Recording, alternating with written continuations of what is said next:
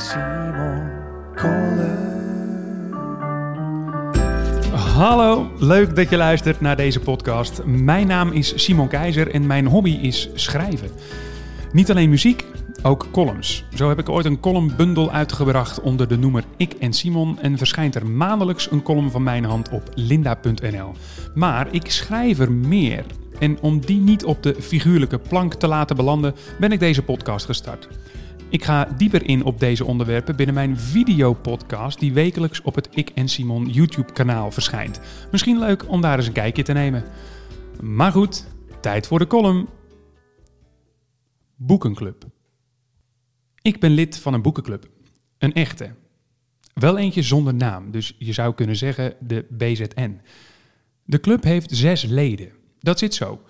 De boekenclub is opgericht door een vriendin van mij, Tessel, samen met een van haar vrienden, Frank.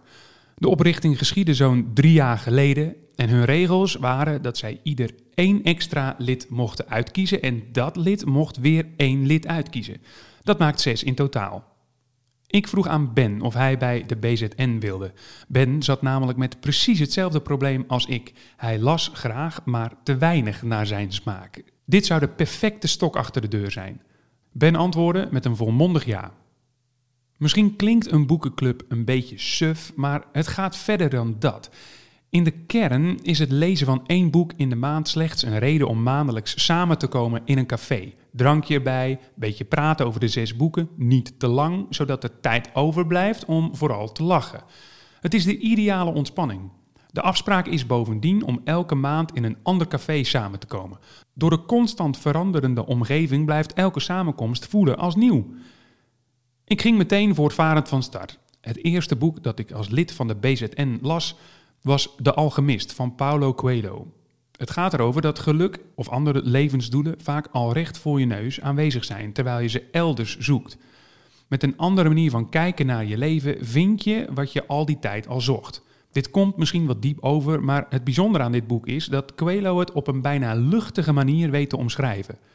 Vertelde dit boek mij misschien dat de BZN datgene was waar ik stiekem al die tijd naar zocht? Het was voor mij in ieder geval een mooi vertrekpunt. Toen de kogel eenmaal door de kerk was, vertelde ik binnen mijn omgeving steeds vaker dat ik bij een boekenclub zat. Hoe vaker ik het vertelde, hoe vaker ik gezonde jaloezie als reactie terugkreeg. Dat snap ik wel. Laten we eerlijk zijn, het voelt goed om bij een club te horen. Het is een uitbreiding van je sociale kring.